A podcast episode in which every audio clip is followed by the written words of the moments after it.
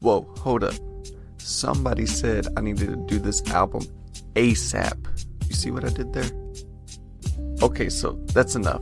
But today we are reviewing At Long Last ASAP. So I'm hoping you stick around to the very end. That way you can see my rating and also my favorite and least favorite tracks on the album.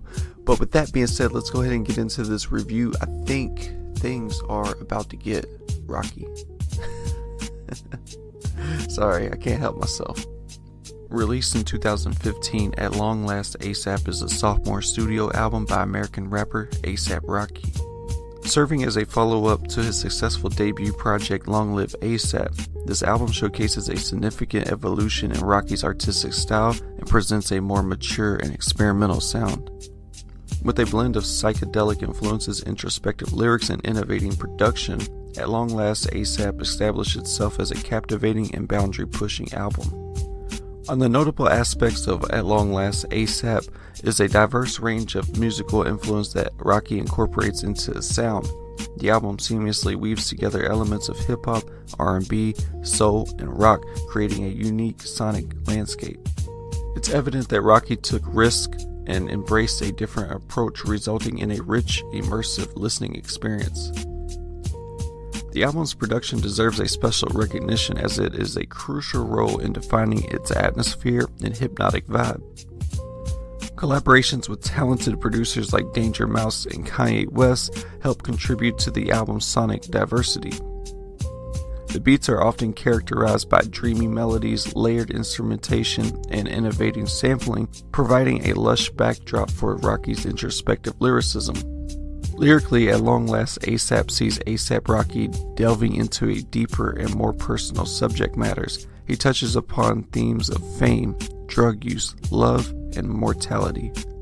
Delivering introspective verses that showcase his growth as an artist, tracks like LSD and Excuse Me showcase Rocky's ability to explore his emotions and vulnerabilities. While tracks like Everyday and Lord Pretty Flacko Jodye 2 highlight his braggadocious and confident side.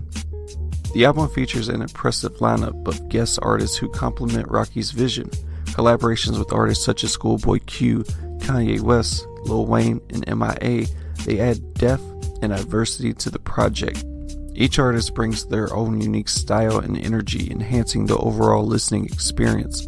Standout tracks like LSD, which basically has a mesmerizing melody and vivid lyrics, and Electric Body, which is a high energy collaboration with Schoolboy Q, Jukebox joints featuring Kanye West, M's featuring Lil Wayne, and Canal Street also featuring Bones, are definitely noteworthy tracks that exemplify the album's sonic and lyrical prowess.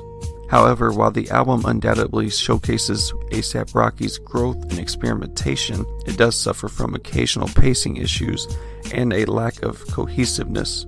Some tracks don't flow seamlessly into one another, making the album feel slightly disjointed at times, but nevertheless, this is a minor flaw that it doesn't really significantly detract from the overall quality of the project. Now I'm going to give you my heavy rotation, which is basically like the top three tracks that I listen to the most on this album. Number one, Canal Street. Then we have M's featuring Lil Wayne. And then we have Lord Pretty Flacko Jodye 2. Now, with heavy rotations, we do have a skip on this album, and that is Fine Whine. I really didn't care for the future feature. Say that a couple times future feature. I mean, in conclusion, At Long Last ASAP is a daring and captivating album. I mean, that it basically solidifies ASAP Rocky as a unique and influential artist in hip hop. Its innovative production and its introspective lyricism it is basically a blend of genres that make for an immersive and memorable album which is great because that basically boosts up the listening experience. But with that being said, it is not a flawless album, but it definitely remains as a essential addition into ASAP Rocky's discography, and it is a testament to his artistic growth. So, with that being said, I have to give this a 8 out of 10 phenomenal album. Let me know what you guys think about this album. Drop some comments and recommendations down below. What album would you like to see me review? Also, I'll catch you guys on the next video. See ya.